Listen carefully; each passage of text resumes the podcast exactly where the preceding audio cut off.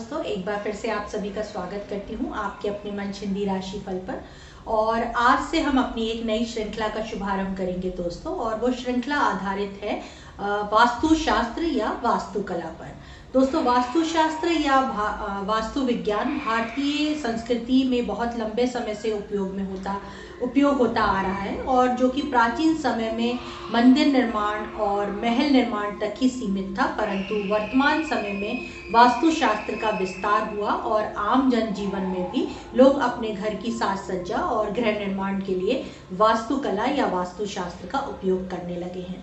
तो दोस्तों, सबसे पहले हम जानेंगे कि वास्तुशास्त्र या वास्तुकला का शाब्दिक अर्थ क्या है। तो दोस्तों, संस्कृत भाषा में वास्तु का अर्थ होता है एक समान भूखंड, भवन निर्माण के लिए एक समान भूखंड, जिस पर हम अपने घर या अपने किसी भी भवन का निर्माण करते हैं। वास्तुशास्त्र का यदि हम अनिहट अर्थ देखें तो ये निवास स्थान का से संबंधित निर्माण कला का विज्ञान होता है। तो दोस्तों, ये हमारे देश में या भारतीय संस्कृति में बहुत प्राचीन काल से इस्तेमाल में आने वाली एक महत्वपूर्ण कला है, जिसके अंतर्गत काफ़ी सारे भव्य मंदिरों और भव्य महलों का निर्माण हमारे देश में हुआ है जो कि पूर्णतः से वास्तुशास्त्र पर ही आधारित है।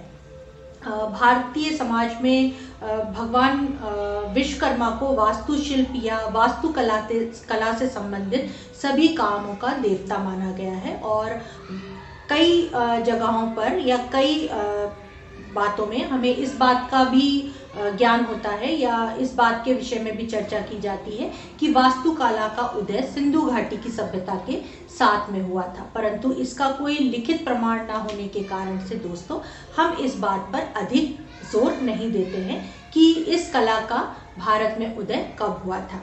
तो दोस्तों, आज हम इसी बात के बारे में जानेंगे कि ये कला आज के समय में किस तरह से हमारे जीवन को प्रभावित कर रही है।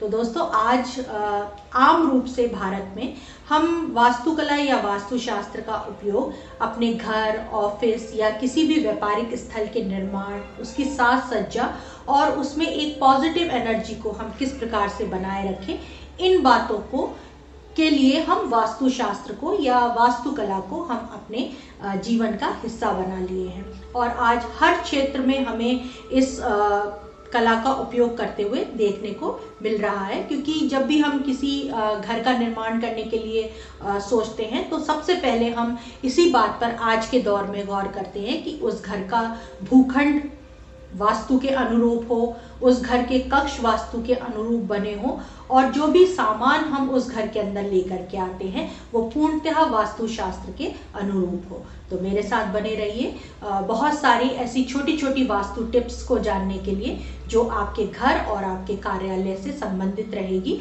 और आप किस प्रकार से वास्तु आधारित पॉजिटिव एनर्जी या शुभ प्रतिफलों को अपने जीवन में और अपने घर में बनाए रख सकते हैं। इसकी जानकारी अपनी आने वाली आने वाली चर्चा में हम लोग एक दूसरे के साथ साझा करेंगे। तो मेरे साथ बने रहने के लिए धन्यवाद। नमस्कार।